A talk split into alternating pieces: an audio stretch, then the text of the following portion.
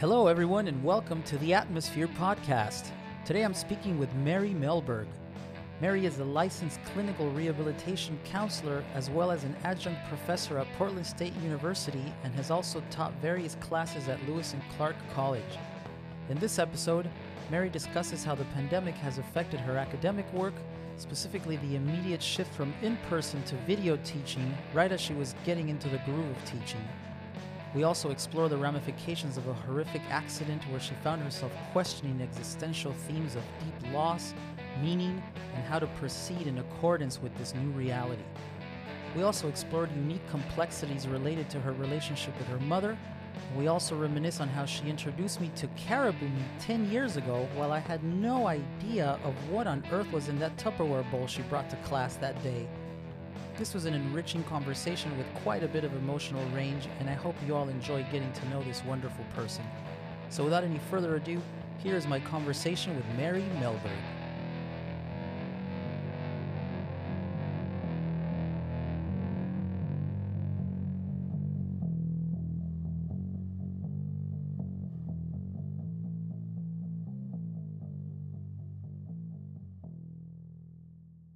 Hey, hey, everyone. Here we are with Marie Mellberg. Marie, welcome Hi. to the Atmosphere Podcast. Nice Hi. to see you. Oh, I'm so excited. Yes, thank you. Thank you for being here. Um, for those who may or may not know, we've known each other, goodness, t- 10 years. 10 years. Yeah. 10 years. Jeez. Yeah. Uh, yeah, exactly. How are you doing these days? Oh, man. You know, I don't. doing as best as I can given the pandemic. I've been doing everything from home. So, Yeah. Yeah. What what have you been up to? I guess maybe we could start since most of these episodes en- end up starting with things related to the pandemic. What was happening before career-wise and then how was it affected if at all by the pandemic? yeah. So, um, I was, I had a, a full time private practice. I still do. It's not full time right now, but uh, um, had a full time private practice and was teaching um, at Lewis and Clark as an adjunct for the art therapy class uh, program over there. And Nice. um, yeah, I was teaching their diversity and social equity course, so that was a lot of fun. And um, and then I had just gotten hired on at PSU for the clinical rehabilitation counseling track, and I ended up being the program coordinator over there and was teaching a bunch of classes, like six of their uh, CRC classes over there.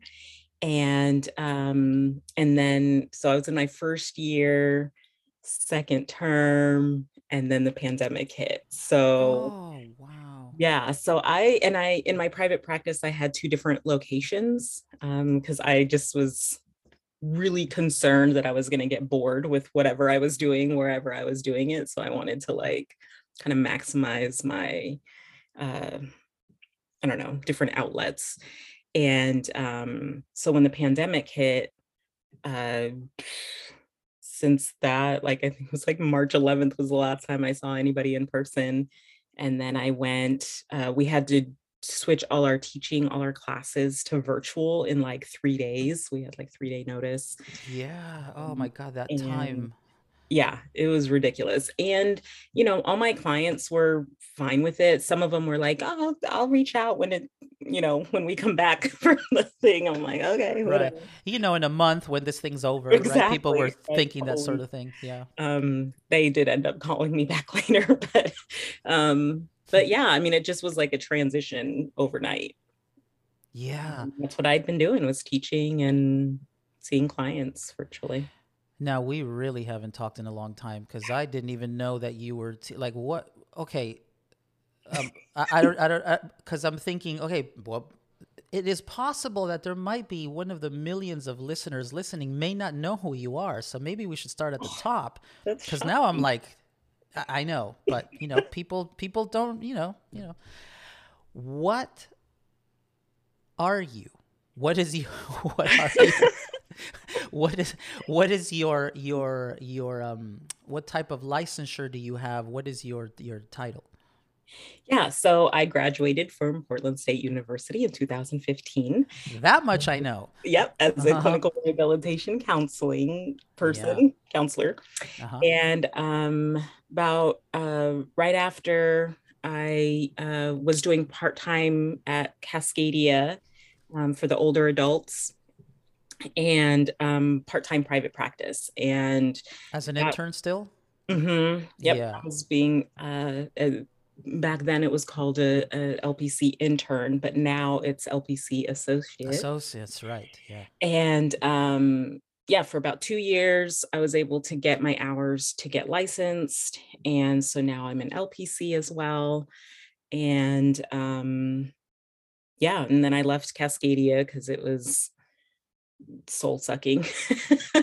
and, um, and I thought I could just do like full time private practice, and that was it. And that was not it um, for me. So, so there was a bit of a process of discovery as you were like trying to figure out what is the best fit for me yeah i mean it was hard because i i hadn't uh, i had not had like a full like one full-time monday through friday job in like decades like i had been you know i had two three jobs for a long time when i was younger and then i got into school and when i was in school it was like everything changed every three months um, and I was in school for almost 10 years. So by the time I graduated, I was like really concerned that I wasn't going to be able to do like a nine to five in an office type setting. Um, so it it was a, a huge kind of figuring out what am I capable of doing and will I lose interest? Because that was always the thing that had happened when I was younger. Uh-huh and so yeah so i was just trying everything that i could so you sort of get into something and then you're kind of like eh i think i might want to do something else has that kind of been historically a little bit yeah approach? when i was younger i would like get a job and um I would like ace it, you know, like I, I would just like go in. People were like, oh my God, you just like picked up everything super fast.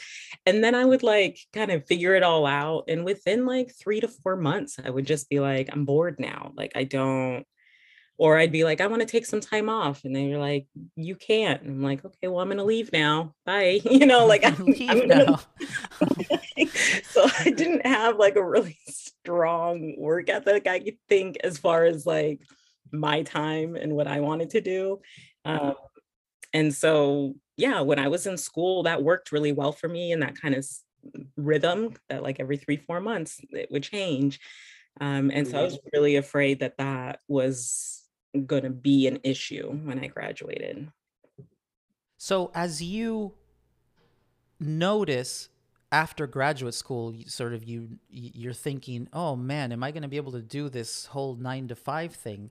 How does that feel for you as a person? Does that make you anxious? Does that make you feel like there's possibilities? Or do you know what I mean? Is, is I mean, like I was I was terrified. Like I mm-hmm. had, mm-hmm. you know, it was in my um I had two terms left of my undergraduate degree at PSU when I had like that big big car accident that I had had been in and at that time it had just knocked everything out from under me and um so I had had to learn how to walk again I had lost family in the accident and so when I was like mm-hmm. trying to finish up this like at that point it had been like 6 years worth of schooling I didn't know what I was going to do with my life. I didn't know where I was going to go. And I didn't realize the long term effects of that accident as far as like pain and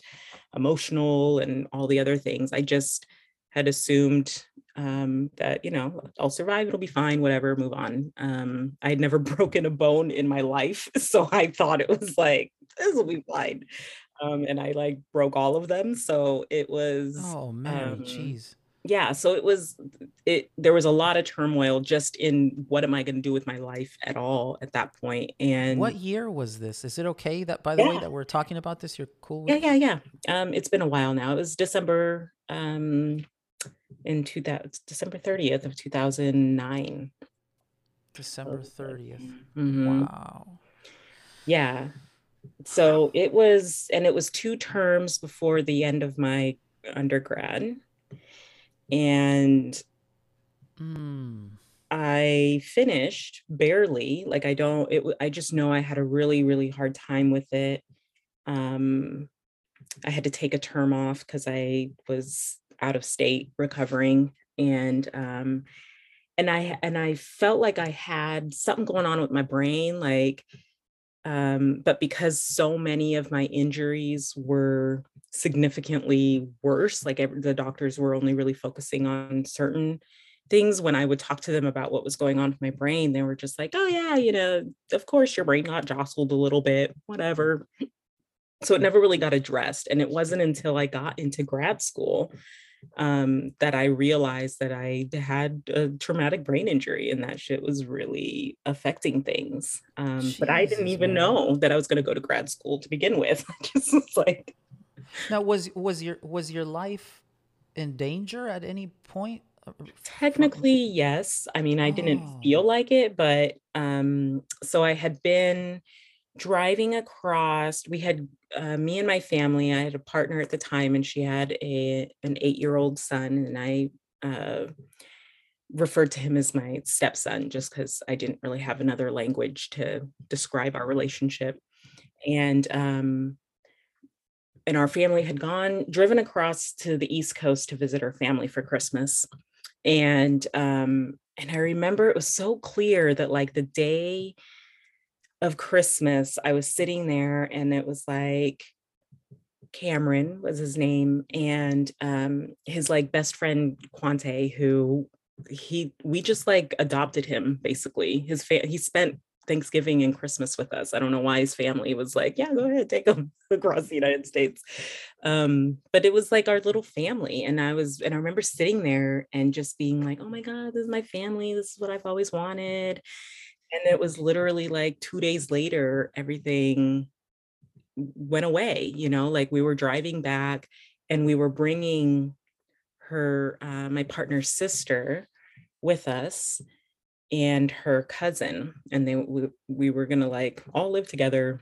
I don't know what we were thinking but um, we were driving back and we were i had just driven a bunch of hours and her sister was then driving and her sister was young she was like 21 um, i've driven across the united states a few times so i know what it's like to be on long road trips and how a how quickly and like creepy it is to just like fall asleep at the wheel or like get so tired all of a sudden when you don't Absolutely. expect it. Yes. Um, and I think that she didn't have any experience with that. And um, so we had um, gotten through, we were in Wyoming, in the middle of nowhere in Wyoming. And I I was sleeping and I remember um, I had been like laying across the seats and I could feel the um that you know when the car was oh when it hits the, the side of the, the lane side. mm-hmm. the and it's right I was like yeah yeah yeah and I was grooves, like oh right. and I didn't open my eyes but I remember thinking like oh she's she's falling asleep at the wheel and then the next thing you know I and but then I like felt her, her correct and um and then the next thing I felt that like lurch you know when you would like go over a big bump or something or a big hill in a car and you get that like woo, that lurch in, in, your, body. Yeah, yeah. I felt that and I re- and I still hadn't opened my eyes and I thought, "Oh, that's not good. We're flipping now." And the vehicle we were on the freeway had flipped. It hurt about 5 times and everybody in the vehicle except for one person had been ejected. And so I had come to like right as I was like skidding to a stop on the freeway. And um, this is like seven o'clock in the morning. And I was like the first person with oncoming traffic coming my way. So I was like, and I couldn't see everybody. I just saw a couple people. Um, So you're literally lying on the road, Marie? hmm Yeah. And I had tried to get because I was like, you know, the boys, Cameron and Quante, like, are they okay? I saw one of them laying down and I I couldn't, I went to get up and I could feel my pelvis just like fall in on itself, like just and I was like, oh, I'm not gonna be able to get up. And um I was like, but I can wiggle my toes, so I guess I'm not paralyzed, whatever.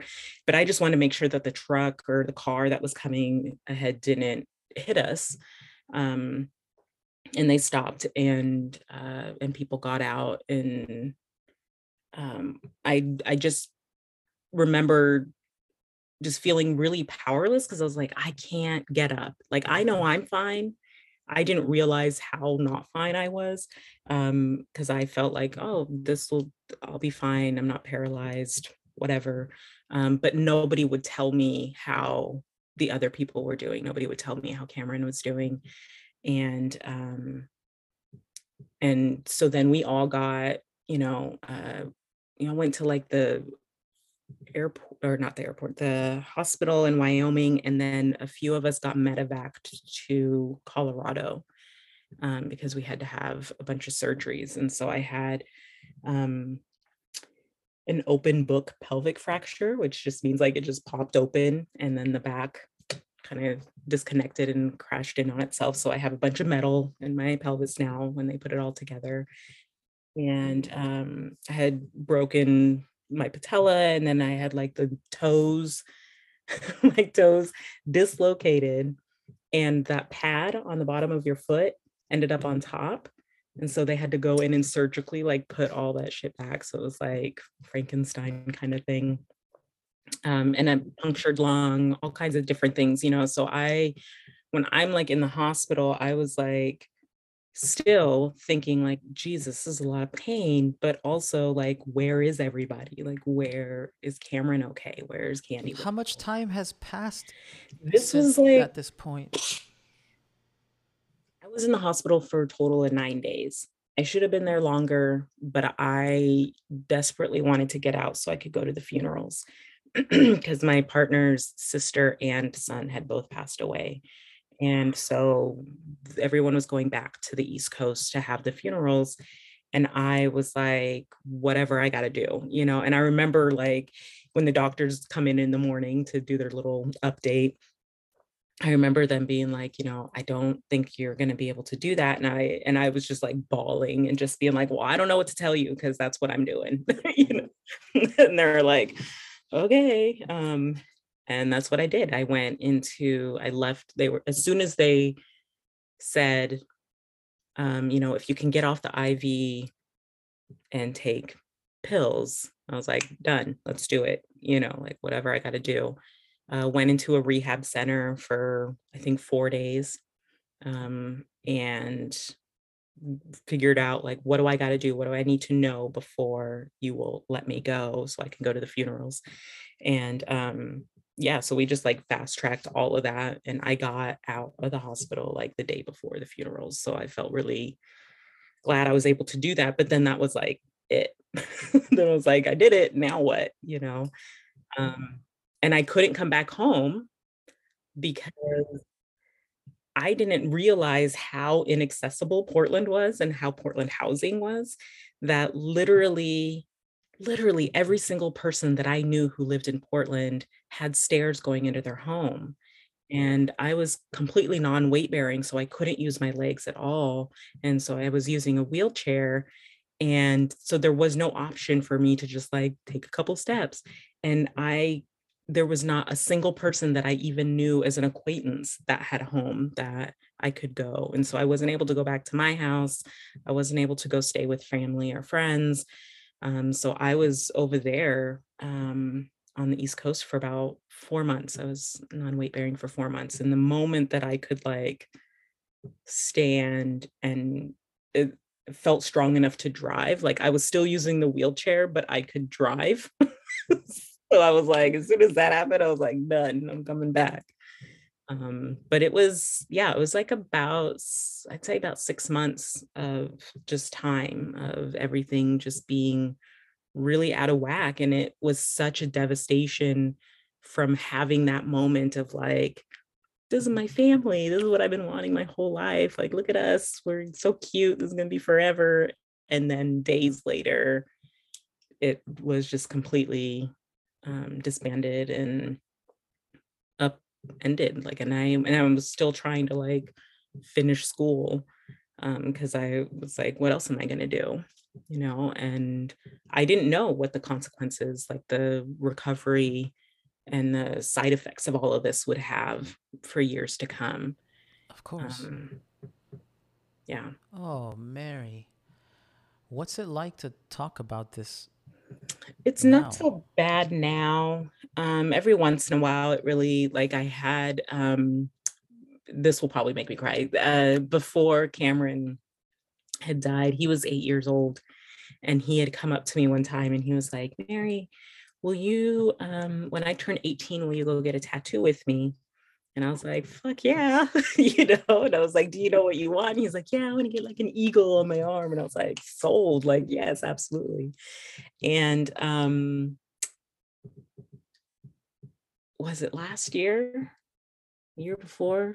Whatever. He was born in 2000. I think it was 2001.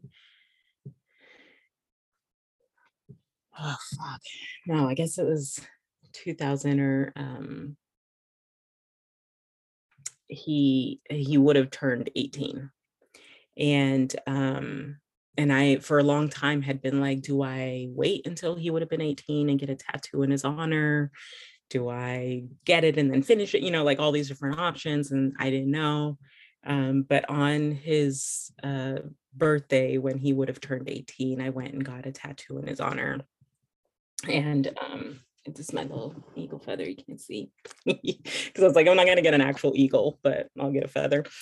Um, and that was that was like what I could do. But um, yeah, I mean, I think now every year is different.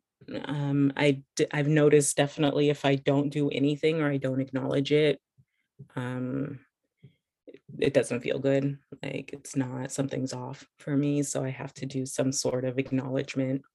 Um, whether it's just like a post on Facebook or I went and watched a movie in his honor one time because we had gone and seen uh, Cloudy with the Chance of Meatballs. And so when the second one came out, I went and watched it and was like, you know, so just whatever random thing that I feel like helps me feel connected to him, I'll do that. But Absolutely, Marie. God, this is I, I had no idea the severity, the the the the absolute just bigness of what happened that day. yeah, How how many how many deaths? there was just those two.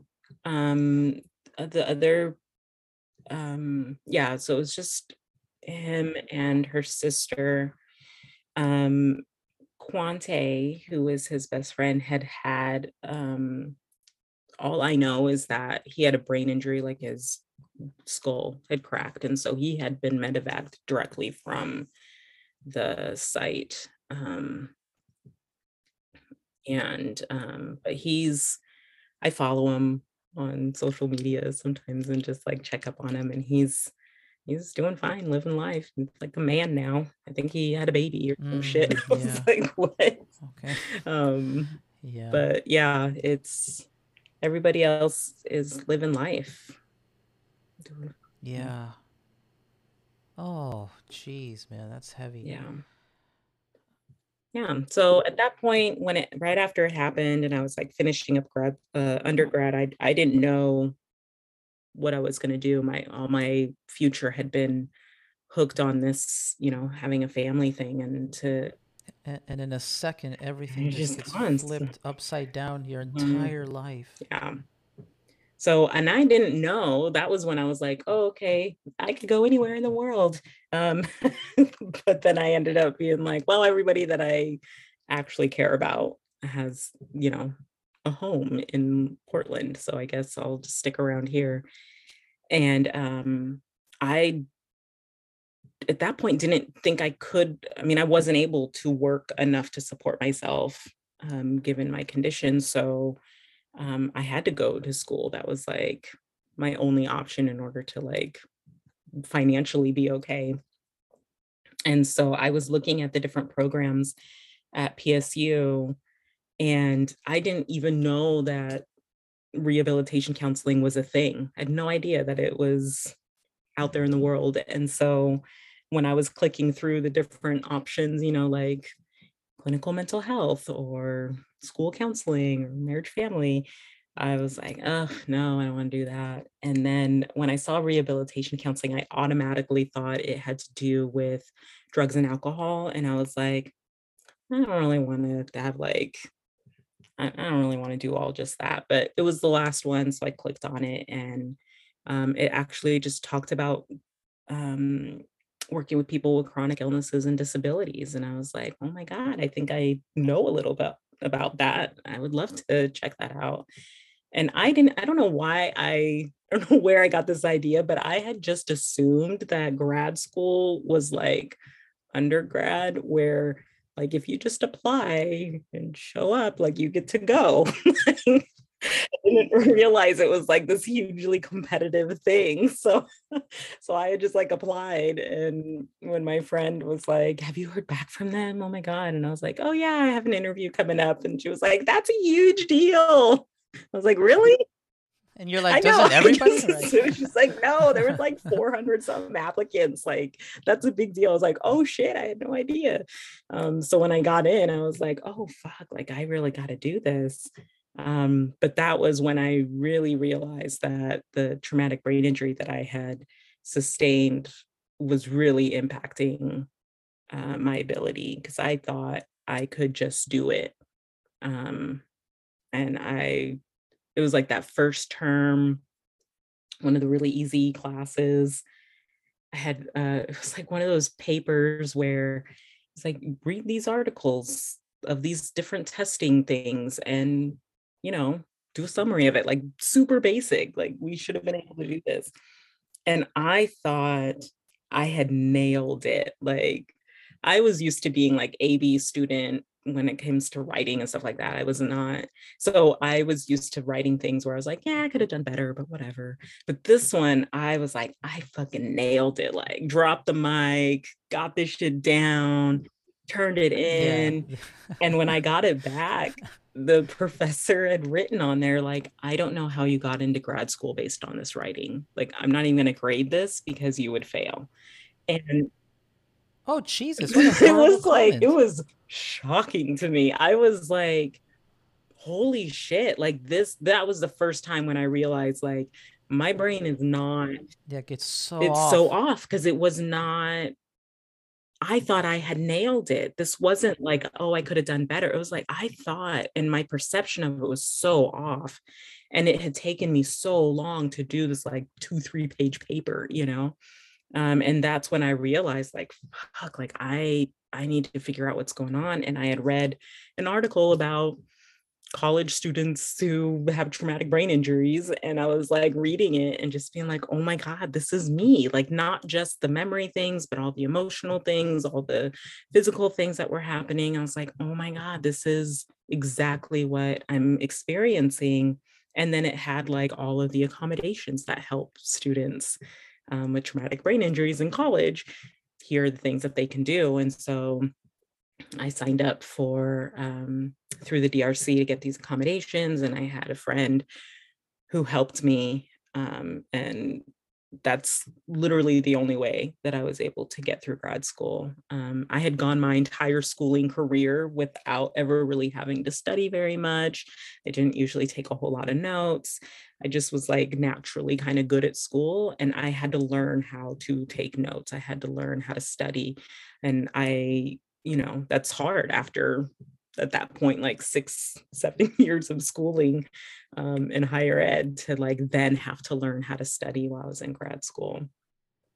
So it was rough.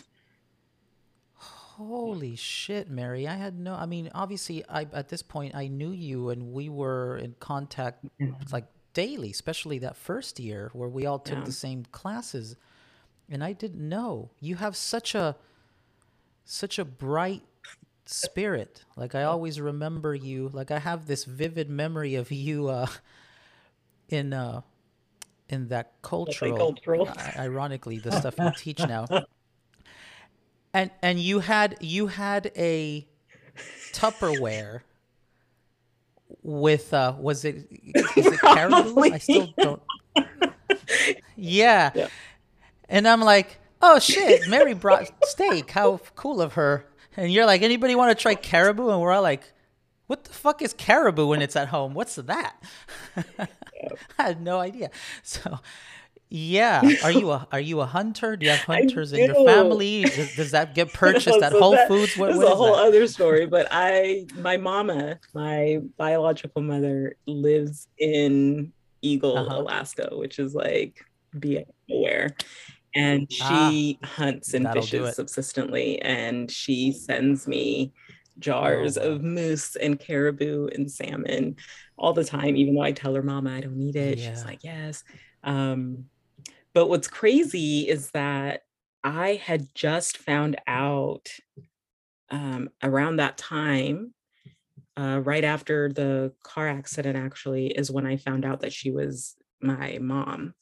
Um, this was a woman that I had known when I was growing up, but she and everybody had denied that this was my mom.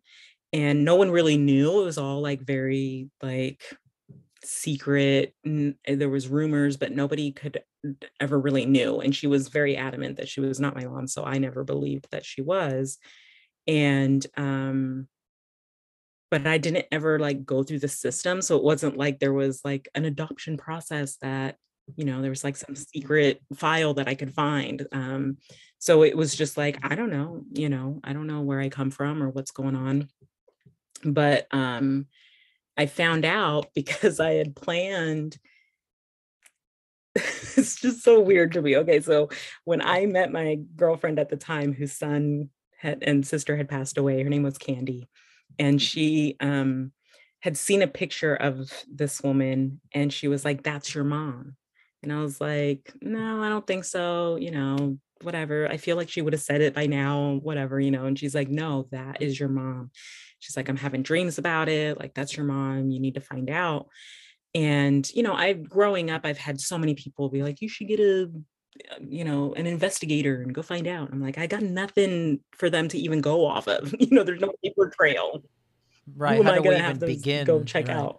Um, but she was the first one that actually was like, you should get a DNA test. You should steal some of her hair and like find out who this person is. And I was like, what? I never even thought of that. And um, then this was right before the accident. So we're talking about all that. And I'm like, that's crazy. And then um, and then after the car accident, I was like, okay, I I'm gonna do it. I'm gonna go track this woman down and I'm going to steal some of her DNA and I'm going to find out. Um, it's not as simple as like getting a paternity test. Like that's like a simple $50 thing you find out. With the mitochondrial like anything with the female side of the dna spectrum it's like there's a separate test for figuring out if it's your mother or your aunt or your grandmother or just a female in your family. You know like there's just a bunch of different tests and they're like a hundred dollars for each of them. So i just wanted to know if she's related to me in any kind of way then at least i know i could maybe start researching her yeah so, so, begin there in the broader yeah so i like contacted her and i got on a plane. So like eagle is one of those places that has there's one road that goes into it that's seasonal. So it's only open from like may till september or something like that. Um and otherwise the only way you can get in is through the mail plane which comes once a day, Monday through Friday, and it's completely dependent on the weather. So people can get stuck in there because the plane isn't going to leave, or they can get stuck out of there because the plane isn't able to get there. Um, so I had decided I was going to catch a flight and take the mail plane in there like, for one day. I was going to be there for like one night and come back. And when I got there, I totally forgot to bring any of the stuff I was going to bring to steal her DNA. And that's when she finally like told me the truth and was like, I'm your mama. And um, so then I was like, oh my God, like that makes so much sense. And um, and that, and then I went and spent the summer with her that year. So I'd gone, I think in like March or April.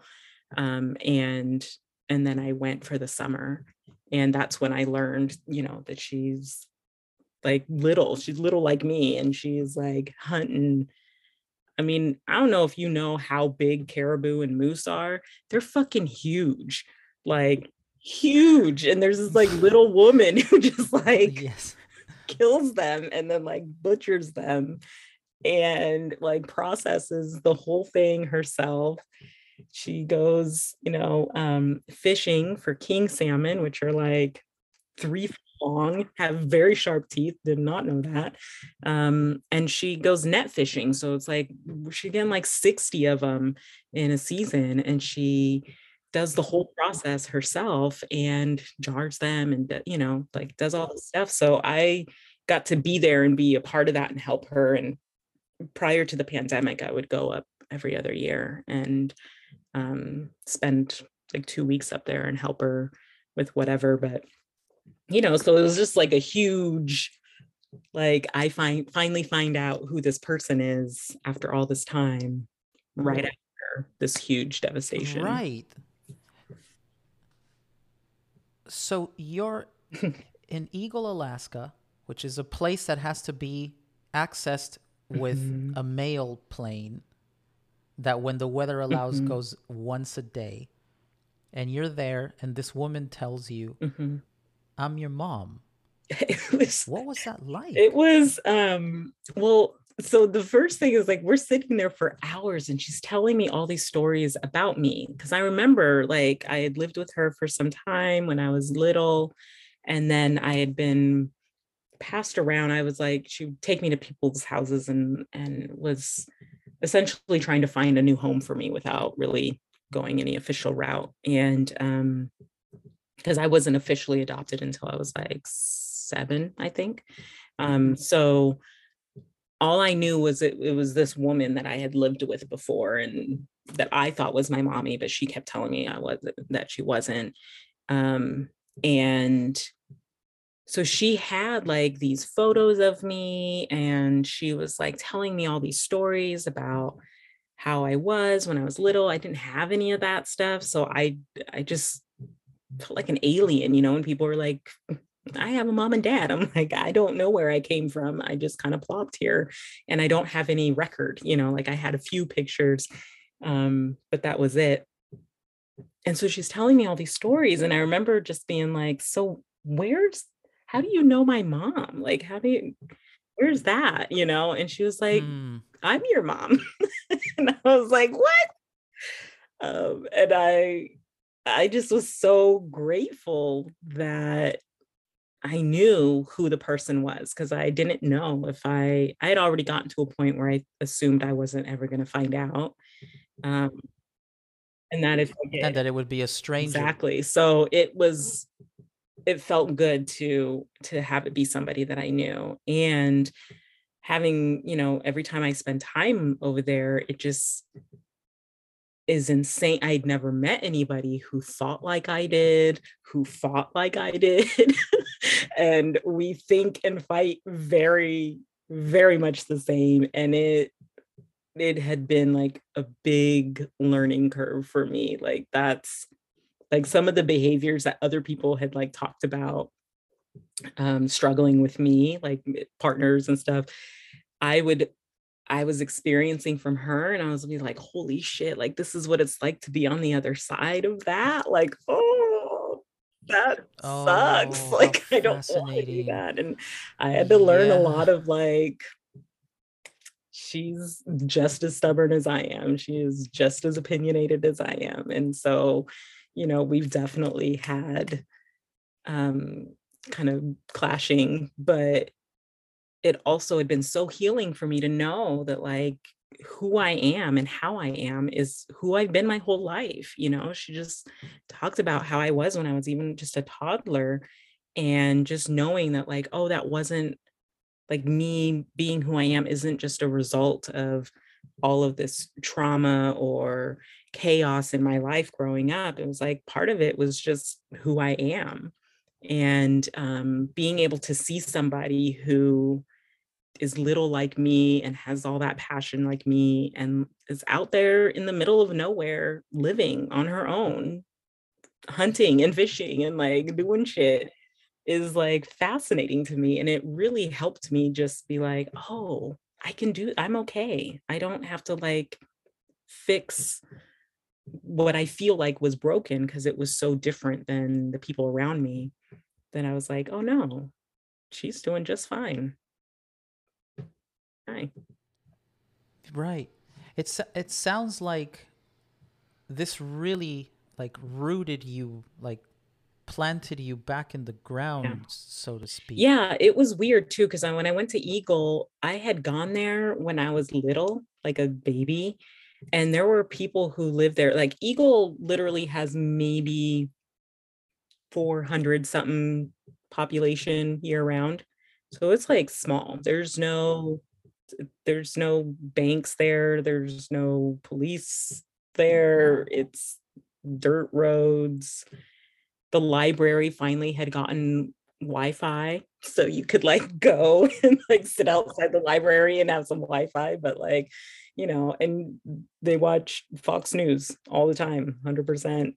Um, so it, it's a very different world and it takes the last time i had gone up there it took about 30 hours to get there because you have to fly into fairbanks and then you have to take a a bus, like a shuttle to Tok, which is like four hours away. And then from there, my mama has to drive. It's 168 miles from Eagle to Tok, which is like the the little town that is the hub.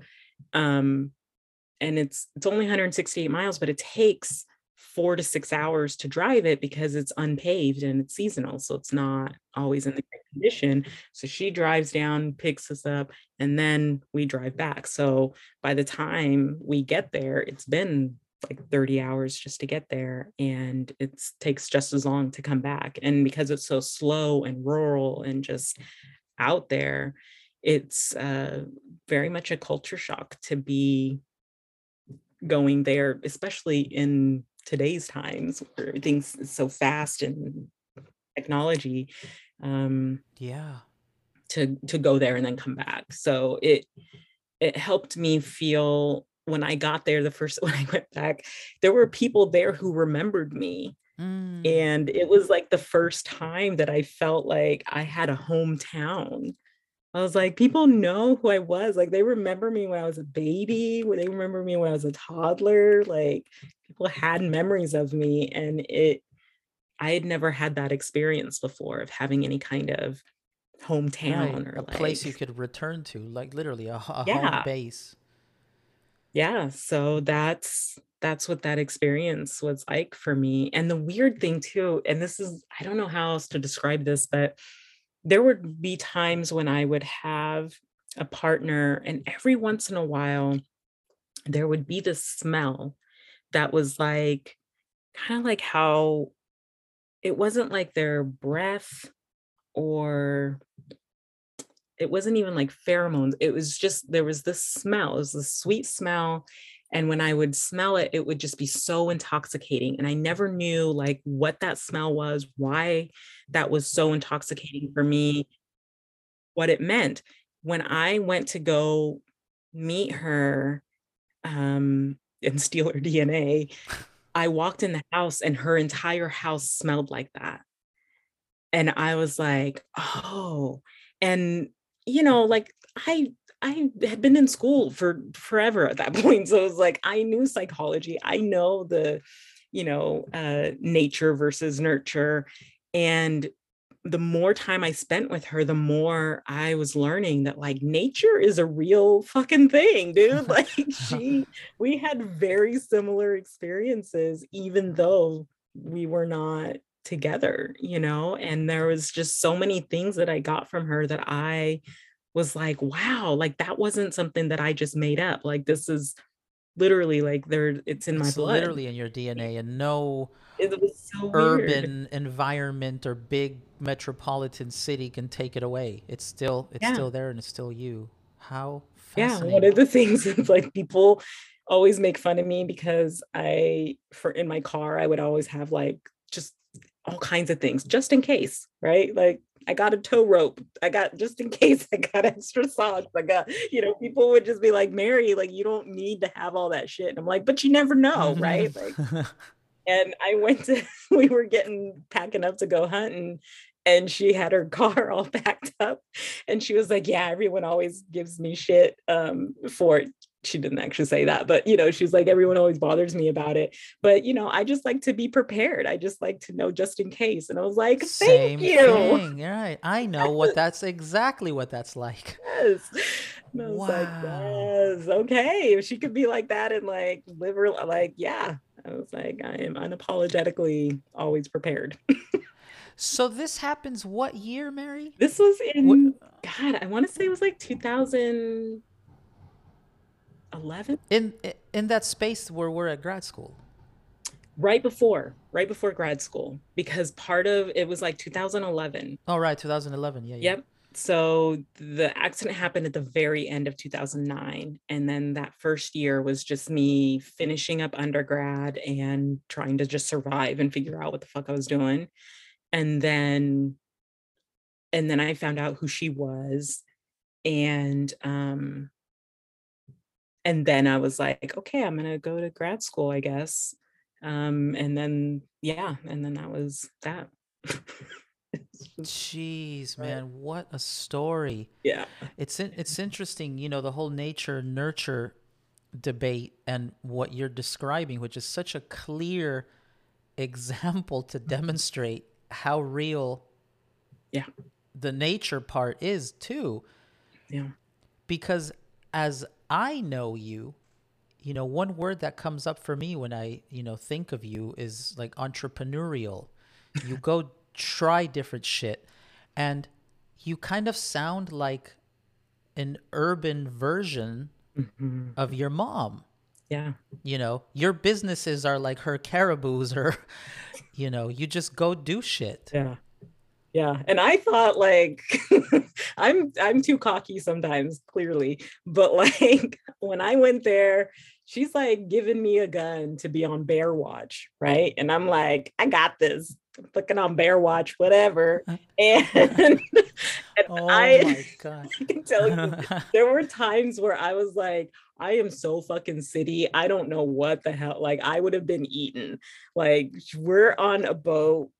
I'm on the boat, and I have my little dog Rupert, who's like has no teeth. I remember deaf. Rupert. He was, yeah, Yeah. he was my little special boo. yeah. And um, we have a boat full of fish, right? Full of salmon. My mom is at the on the shore untying the boat and getting ready. And um, all of a sudden, I noticed that she's like moving faster and um, and starting to pray. And I was like, Mama, what's going on? And she's like, I smell a bear. And I was like, What the fuck does a bear smell like? You know, I don't know. And I look down, and Rupert is like at attention, like he clearly smells it. My mama smells it. We're in a very dangerous situation because we have a boat full of fish, in that bear yeah, you have exactly what they want. Absolutely. And I was like, what can I do to help? But I had never felt more city in my life because I was like, I don't know what a bear smells like. I'm not smelling it. And Yeah, how could you, right? They are. And um, yeah. So, but she she's fucking badass. She was like, well, let's just, you know, get on the boat and hurry on and get out of here. What amazing God, what an amazing story. Yeah. Your whole your whole life, Marie. yeah. Each day's a gift. Each I don't know. I don't know if there was sarcasm there or if you were totally legit. What's happening there? Maybe I don't know. A little bit of both. a little bit of both, yeah. And that's the Marie I know and love. A little Yeah. bit of both. yeah. Exactly right. So I I'm gonna take a, a chance here and say that obviously the the horrific tragedy that was this accident really um led you in the direction of rehab counseling. Yeah. And, and also what stuck out for me and maybe you can talk a little bit about this now as you know more of an advocate than most how much we take for granted Mm. our capacity to utilize a city or even a rural environment uh, until we lose the capacity to use some part of our body. And then we suddenly realize how lacking cities are hmm in, in, in that. Yeah. would you say portland portland is how do you feel portland rates now as opposed to when that happened? Has there been some some there has been some you can speak of? changes. Yeah. It's it's still not great. One of the things that i noticed um is that there's a lot of buildings that are accessible once you get inside them or there were accessibilities but it was set up for someone with a disability to have an aid with them or to have somebody with them. So like right. yeah i could get the door open kind of but like it, i really have to have somebody open the door for me in order for me to get in but then once i got in the bathroom stalls were fine or the you know the hallways were fine but i was shocked at how many times i could go somewhere and it would claim to be accessible but it wasn't you know like the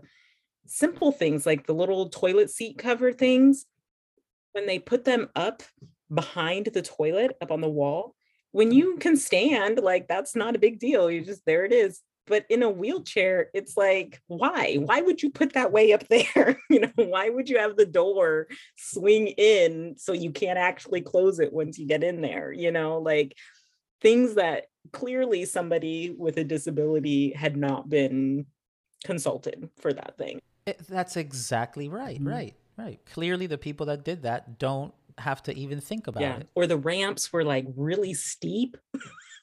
I mean my upper body i gotta tell you that those four months like i was buff as shit and i was determined. There were places where there were no um, elevators or ramps but i wanted to get up the stairs and so i had i went to go meet some friends and i drove there had my wheelchair in the back of the car like the back seat and um so i stop I crawl back in the back seat, open the back door, get my wheelchair out, get in, close it, roll to the curb, jump out of my wheelchair, and then scoot on my butt, dragging my wheelchair up the stairs to get into this building.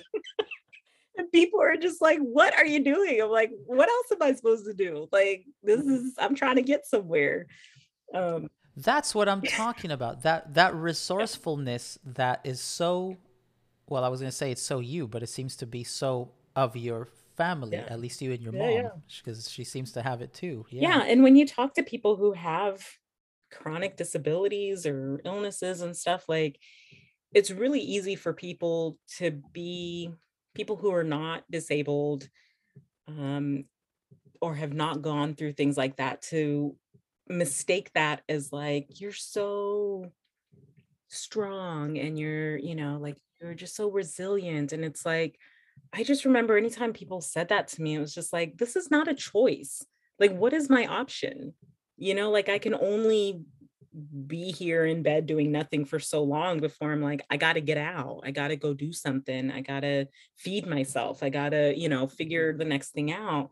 So this isn't about like strength and like nobody chooses this you know what i'm saying like it's mm-hmm. Totally right. just this is right. what you yeah. do and yeah. when you've had a mm-hmm. condition for a long time or like maybe it's something that you were born with it's a congenital condition you're just living life like there is no other way you know And This is so- this is the only life you know. yeah right? and then that idea of like you know it would be the worst if this happened or i i would i would kill myself if i ended up having to be in a wheelchair all the time or you know like people saying that and it's just like you say that now but like when you're in it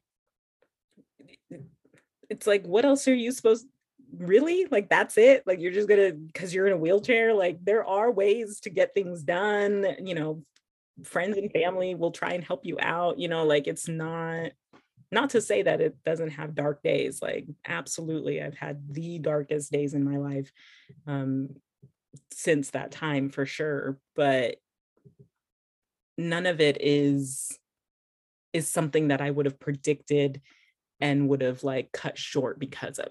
Do you know what i'm saying? Like absolutely. it's just it's life i figure it out and it takes a village like that's the one thing that i've learned for mm-hmm. sure is like i cannot anytime i say to myself i got this i nailed it i'm done i'm good i know that i'm like way off the mark that i don't got this and that i should probably check in with somebody else man you you are you are dialed in and in part i would suspect because of such adversity that you've dealt with it's it's I almost feel like saying that very thing you you said people yeah. say and the you know but it really you there is a way that you are. And maybe it's because I'm remembering you and how you were in grad school. Like there was just such a no bullshit like okay is this what needs to get done? Fucking let's do this. You know yeah. and I really I I appreciate that about you. Yeah. And i part of the part of the thing that I've done for myself in because I do a lot of work around um, I work a lot with the BIPOC community and the disabled community here in Portland. And um, you know, I, I teach that multicultural class now. uh-huh. That I bitched about so much. I was like, yeah, I'm, I'm about to go in there. So I teach it now. Um, is that the class, the class where I discovered caribou. You're now the teacher of that class. What a trip, man. Yes. Fucking nailing it. Yeah. Um, which is so funny because I remember Brad being like, you know, I was bitching about it, and he's like, "Well, you should come and teach this class." I'm like, "I shouldn't have to. I was 2012. We should have all it." and then, and then I, I called him and was like, "Guess who's teaching the class now, bitches?" That's great. yeah. Um, but you know, like so much of the work that I do is about trying to dismantle these misconceptions, these systems, these things that get in the way of people living their life, and um, especially those who are marginalized. And my own experience, like, doesn't there's never a point where I feel like that means that I know everything about it. Like, if I work with somebody who um, is an adoptee, um, I will I will often um, reveal to them that I am also an adoptee, but that my experience is not the same, right? And that there is just a knowing that can come with somebody who you know has been there that um, is just comforting for people. I know that has been the case for me, and so that's that's one of the things that I'll share with people um, that I'm working with. And um, the other part is that like I can't, I'm not, I had spent so much of my life compartmentalizing in order to like survive shit that like through my healing has been this integration of like, I don't want to keep everything so separate anymore. And becoming a counselor was a very big shift for me as a professional as an individual because i'm very private otherwise you know like you wouldn't think that to talk to me but like just because i talk a lot doesn't mean i actually say anything you know? And and i really during grad schools when i was figuring out like these are going to be my colleagues and i was so used to keeping everybody so separate you know? Like my friends were not mixing with my school people, you know, um, and my colleagues. But there was a time where I realized like this is going to have to blend. And that means I have to be who I am everywhere I go. And so my kind of way of living that dismantling of these cultural, like white supremacy culture and these expectations of what it's, you know, gender roles, you know all the things that we deal with um, my way of kind of dismantling that or working against that is to be who I am everywhere I am. So this is how I talk here. This is how I talk to my students. This is how I talk to my clients. Is how I talk to my friends and family. Like I don't, and especially because I'm doing work with people that is so like integral about like who we are and the systems that we're in it's like i cannot do that work and be fake it's just not it's like doing the complete opposite of what i'm trying to do and so i was talking to a friend who because i'm like gonna leave psu and probably get into some like dei work you know diversity equity inclusion type work and um and I was like, yeah, I can't work somewhere that they're not going to let me cuss. like, like if I can't be like this doing that type of work, then that's not the place for me. And they were like, they were like, well, you know, like you got to be professional. And I was like, you know, Well, that's what does the that thing. even mean in a, What in the a fuck way? is professional Right, mean? right. And this is what like if i'm going to be doing this work to dismantle so much of what society has told us what our families have told us to really get you know help people figure out what is it that you actually believe? Do you believe that people should be in these boxes and constrained by these things and not recognized for the beautiful individuals that they are? Like no you don't. And so why do we need to uh, you know align with that if that's not what we actually believe? So I need to make sure that I'm following through with that. And this is my way of being able to do that, where it's like, wherever I go, if you can't handle this, then this is not for me. it's not for you. You can't do it. Yeah, I, I, I, it, you know, I'm listening to you, and you know, one of the sort of uh, root things of of wanting to do this podcast is to sort of demonstrate without explicitly saying it how often folks just in their lives exemplify the tenets of existential thought and existential philosophy and existential therapy. And this is exactly what you're doing you know? Yeah. Th- this how do i live my life authentically with integrity and authenticity? Mhm, and what happens when that rubs somebody the wrong way? Mhm. what's to be done? What do i do when someone limits my totality you know you are a certain way and somebody might say well we can't accept that part the cursing part. Then what do we do? How hard do we challenge? Do we challenge? Do we just step away and go somewhere else? What does Mhm. integrity even mean in that respect? What is it that really matters to us? Yeah. and, and I feel like I've always known you as that person. You know, you talk about being private and then sort of morphing, Mhm, but you know, I met you probably day one of grad school, and I Mhm. I, I always experienced you as somebody with a deep integrity. mhm. I Um, mean, it's it's and the cursing has always been there. Just as a side note, I do remember it's like, oh, this is my kindred spirit. yeah. that- yeah. I mean, that's the thing. Like, I, m- my experience has proven to me that, like, we don't know what it takes for somebody to show up. We don't know where people are coming from and everything that it takes. And I remember sitting in a class very close to the end of the program, and it was a psychopharmacology class, and there was a student early maybe first second year student who was in the class sitting next to me and and they were talking about like you know medication like them like the clients were taking these things and i and they said something and i looked at them and was like you don't know my life. You don't know me. You don't know what it takes. We, none of us are exempt. Like many of us take medications. What the fuck are you trying to say? You know and they're like oh Right. God, i'm sorry. You're right. Da, da, da, da," you know? But i was like you don't know what it takes for me to show up you don't know that i had to lay down for three hours Exactly. get ready to show up, you know, or what medications I had to take or what ways I needed to support myself in order to show up like this. Like you cannot, you don't know. And I don't know what it takes for other people to do that. That's exactly right. Again, you've tapped into another sort of core feature of our whole approach, which is the phenomenology. The, the what is the experience of the person? Yeah.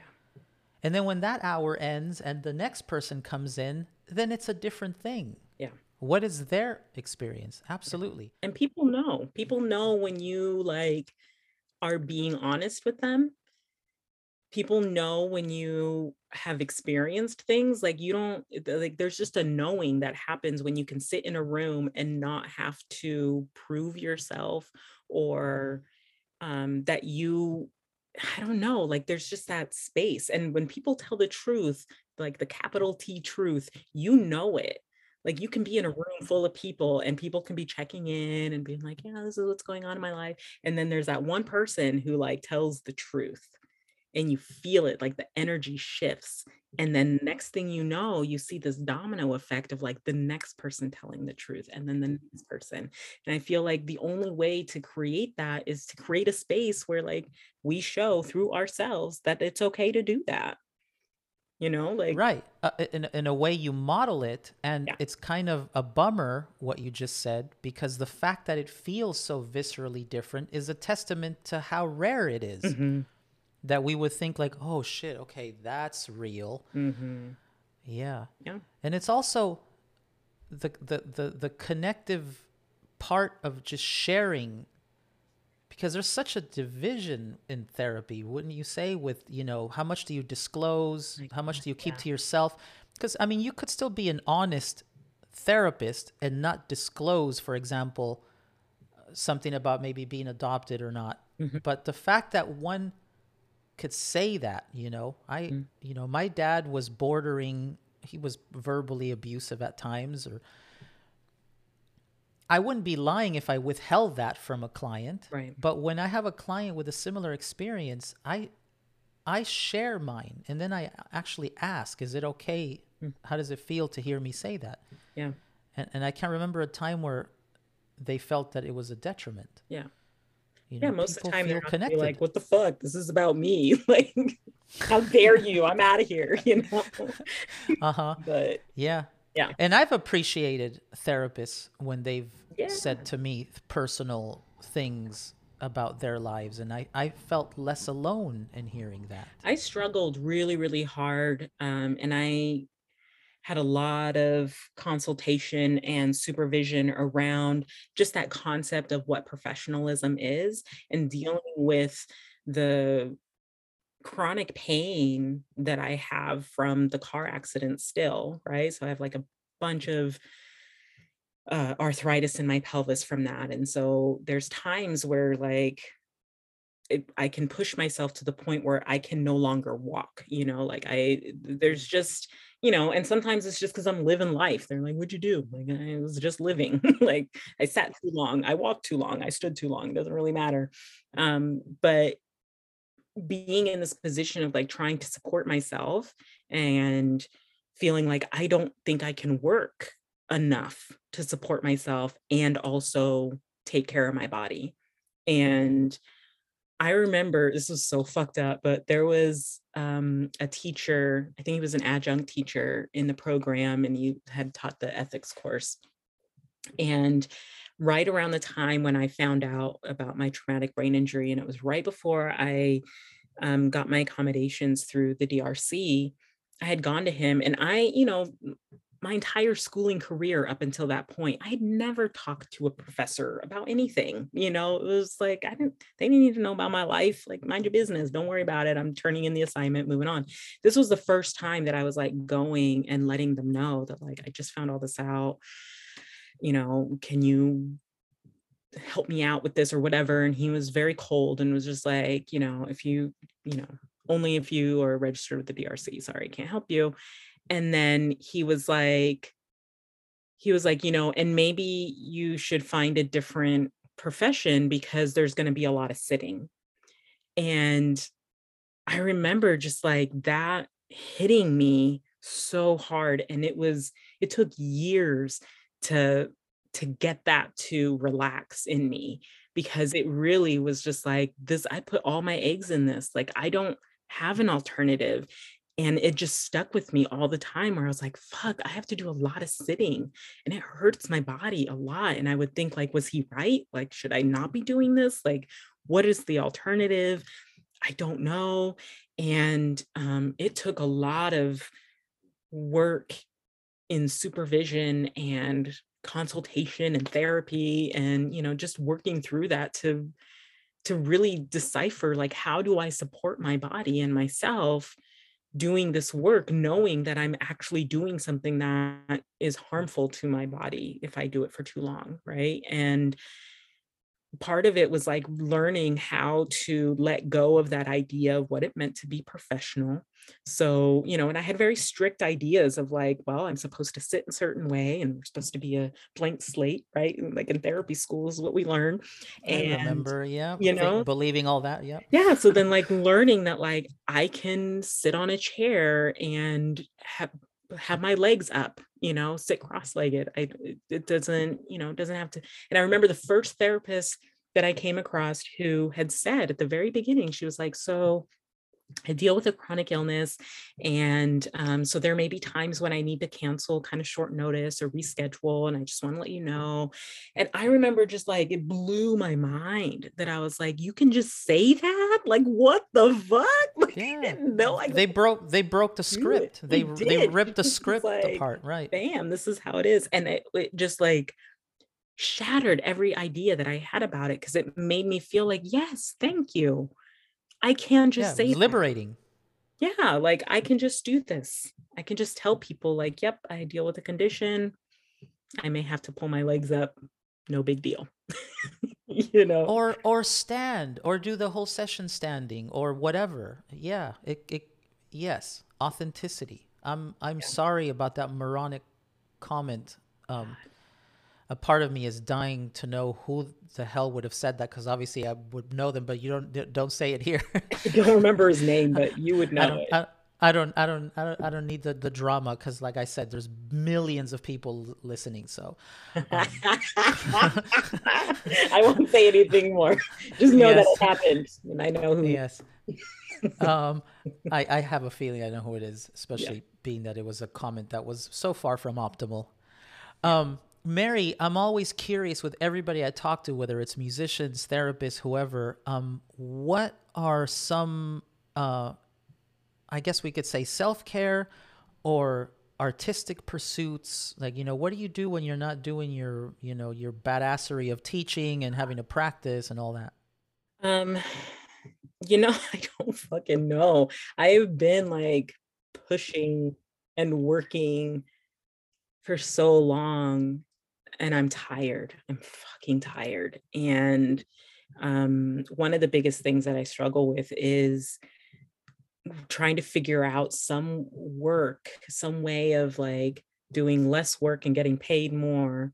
Um, so I don't have to keep recovering for each week, you know, because by the end of the week, whatever it is that I'm doing, has such a toll that I'm just like, now I have to be horizontal for a day. And that sucks because I want to like go do something and have fun.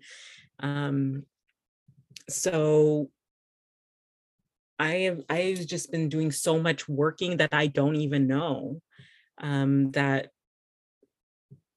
what I what I should be doing, quote unquote, um, is a lot of um, body work. Like ideally, what would happen is that throughout, like on a weekly basis, I would be seeing um, a chiropractor. I would be doing physical therapy. I would be doing um, massage therapy. You know, and like not like oh, i'm gonna go crack this and relax that like body work you know that usually is not very pleasant um, but allows because I have got a lot of scar tissue. There's a lot of conditions that are going on, and I think especially since the pandemic, I've been um, I, I haven't gotten any body work done in the last two years um, because it's it's a I don't trust very many people with my body because people get really concerned when they realize how much metal I have and you know they so they don't they don't know how to take care of me Mm-hmm. Oh, I see. They go in with a little bit of uh, nervousness towards towards their work. Be- yeah. I yeah, know. or they just don't know what they're doing, and so. Um, or that. Yeah. So finding a practitioner and then like trusting that practitioner and being able to like afford that practitioner are all very big things. Um, so I feel like I'm at the precipice of having a shift where I'm going to be able to have more time and space. I think because I've been teaching and doing my private practice now for the last several years, you know, teaching, there was a point where I was teaching like four classes in a term and having private practice. So FaceTime, like on video, even, it was like a good 18, 20 hours and that's not including the outside of that paper and you know paperwork and you know grading and curriculum setup and all this kind of shit. So it's it was a lot and it was the first time that i realized um just like a few months ago actually when i was like i i think i've been working full time like, so i now know that i can physically work full time which was one of my big concerns before um so now it's just a matter of finding a job that can work for me and prior to the pandemic i was really really concerned about um, being able again to have a job where i went to nine to five because I need to be able to lay horizontal throughout the day at certain points. And, um, you know, being remote has been really nice in the sense that like I can just go lay down now if I need to. Um, and prior to the pandemic, I was very afraid of of being able to find a job where I could have the ability to work from home at times or, you know, like take care of my body. And now I think that it's a lot easier for folks um, and a lot more accessible, which is like clearly so many jobs could be done remotely. Um, and now we can see that and people can be very productive and, and awesome. And, um, and even being able to work with clients remotely has been a huge asset for folks. Um, so I have a little bit more um, faith, I guess, in being able to find a job that will be able to fit my needs. And when I have that, then I will be able to do more of this self care thing that people talk about. Um, but that people talk about, yeah, yeah. to to to be to be clear, Marie, I, I wasn't, you know, fishing for like, you know, is Marie doing it right? Is she getting the self care she needs? I was, you know, even more like are there records that you really love I listening love, you to know, or, you know just... i'm a true crime but like i love there you go. Yeah. I, anything serial killer kind of shit. Like i have to be real mindful. I have to be very careful and, and kind of pace because usually if i get like really into some dark shit that usually is an indication that like mm, i'm trying to validate something that's going on. And um so being able to recognize that like okay i'm having a really hard time. Maybe i should be watching the opposite of that now you know see you're you're you're you're fucking dialed in man. Like yeah. you you you're you're one you're one of us. You're dialed in. But yeah but it takes hey, I, I, yeah. I'm i'm curious real quick here as we begin to to to finish up. How how did you gravitate towards teaching? Did it have to do with having to take care of your body in a certain way, or it was, no? It was so I have no. My, I was not thinking of it. Was like not my idea. First of all, right? So one of my best friends in the entire world. It is. I blame all of my success on her. She's the one who helped me get through grad school. She's the one who like helped me get my private practice up and going. She's the one who told me I should teach. I was like every time I was just like pretty sure that's not going to work. Um pretty sure I'm going to fail. And uh, now I think after all these years, I don't question it as much. Usually she'll be like, you should do this thing. And I'm like, all right. Um, but there was a time where she was like, you know, you should teach. I think you'd be really good at that. I'm like, pretty sure I would not. And I don't want to do that. And then we were having lunch and she had gotten a call from somebody and it was somebody from Lewis and Clark being like, hey, one of the teachers that we had lined up didn't work out. Do you know anybody who could step in and teach this diversity and social equity course? And she was like, actually, I'm sitting right in front of somebody who I think would be a great fit. And I'm like, no way. And she hangs up and she's like, You should do this. And I was like, Pretty sure I'm not qualified to do that. And um, and then I was like, fuck it, all right, let's let's try this. And yeah, they loved me and and that was a class that I loved teaching. And now that I'm like, I had a similar experience with um PS like teaching um the the multicultural perspectives course and the so, uh, diversity and social equity course are the ones that are like that's my class. That's the one that i feel the most confident in that i feel good about i would love to continue teaching.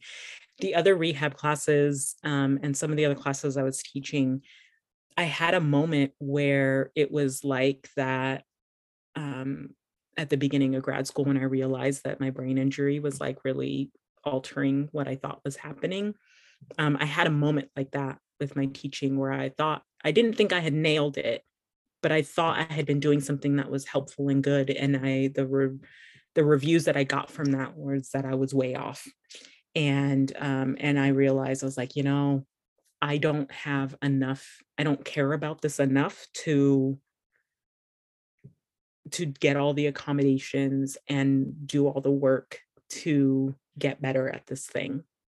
And the students deserve better. And so I need to step down and do something else because I, I'm not willing to. I, am too tired now. I don't have the energy that I did before. Um, so it's, yeah, it was that that was harsh to deal with, but I feel like now I have a little bit clearer idea of um, what I'm good at, and I love teaching um, type things. I'm not a big fan of not a big fan of the evaluations. I'm very sensitive. I don't like those yeah. things. Um, ah. But when it comes to like the multicultural class and the diverse, that one I don't give a shit. I'm like, yeah, I don't care. See, that's interesting. And and to me, one thing that I so appreciate about you is what you just exemplified here. You you always lead with authenticity. You know, you you look at the situation, you say this doesn't matter enough to me, so I got to yeah. step back from this. Yeah. And that and it's led by like capital M Marie. Mm-hmm. Yeah. You know, you're you're and and and good on you for doing that and for modeling that too. Yeah, and I didn't think that it would matter. I thought it would be like, oh yeah, I'm just gonna quit. Whatever. Students aren't gonna give a shit. Um, and I, had made a comment at one point, and the students were like, "What? You're leaving?" I was like, "Yeah, I'm gonna, you know, whatever." And they're like, I'm devastated. I was like, really? I was like, I didn't, oh, okay. I didn't, my bad. I didn't realize that y'all wanted to like know that. And they were like, oh my God, we love you. Da, da, da. You know, not everybody, obviously, but like some of the students, and it just surprised me. And I was like, shit. Listen, the people that are the most meaningful, in my humble opinion, are the people that cannot be for everyone. Yeah. Yeah. You know, you you you shouldn't be for everyone. You're kind of nothing if you're for everyone. Yeah. You're you know, it's this. There's a blandness to that. Yeah. So, I love it, man. I love what you've done. Thank you. And I I really appreciate the time you've given me here to do this thing. And thank you for telling your story. Yeah. and for having and for having a great sense of humor and for having that fucking potty mouth that will not quit, man. I love that about yeah. you. And uh, yeah, my kindred spirit. Yes, I um, love it. I was yeah. like, I better be able to cuss on this thing because this is how I do it. No one has said otherwise, so I guess it's fine. but uh, do you know? Do you know a guy named Gary Vaynerchuk? He's a marketing, like a hugely popular marketing guy who cannot stop dropping f bombs at like keynote addresses in front of fifteen thousand people. That anyway, you might you might appreciate him. He's like, this is who I am. Yeah. Like I'd be I'd be less than real if I stopped doing this. Why would you want me to stop doing it? Yeah, that's just don't be offended. Accept me as I am. What the hell? Yeah, you know what I'm saying. yeah, like, exactly. Yeah, you know, and, and, there's such great words to add a little oomph. Yeah, you know, yeah, really puts that exclamation point on there. That's right. That's right. Um, real quick here as we end, Marie, well, where can people find you online? I also want this to be a place for people if they want new clients, you know, oh, or not. Or, you know, not accepting any new clients right now because uh, I am maxed out. Um, I hear you. Um, let's see. I don't. I don't even know. I'm not really on I'm kind of word of mouth person. My website is like super old. so let's just say if people Google Marie Mellberg and they want to know something, you'll come up. Yeah, they'll find me on my uh, website, mariemellbergsolutions.com. That one. That's right. That's where I found you. Yeah. uh, to to reach out to do this. Yep. And I Cool. I have a Facebook page for my business and but yeah, I'm not I'm not like up on the socials and keeping posts and doing I'm not I'm just not one of those people. It's like I got time for that. I hear you. It can get painful sometimes for me to have to upload things or post something. It's like, oh God, this is the shit 20 year olds do, and I have to do right it too. God damn it. but if people i'm a totally like i'm i'm best in person anyways or like virtually Yeah. seeing people so like Sure. Yeah. um i say this to all my students all my clients like if you ever want to like set up a time and connect like i'm totally down to give anybody any consultation advising suggestions i love telling my opinion on shit so if people want to reach out they can I answer pretty much anything so There you have it. Marie, thank you for not being a zombie. Thank you for just being real and acknowledging the situations as they are, as they arise, and and being a human with them. I really appreciate that about you. Thank and thank you you. so much for doing this. I feel so honored. Thank Yeah. you for thinking of me. This is very exciting. Of course, yeah. I'm glad we did this. Thank you so much, Marie. Absolutely. Take care. Hey, take care of yourself. Right, Bye. bye.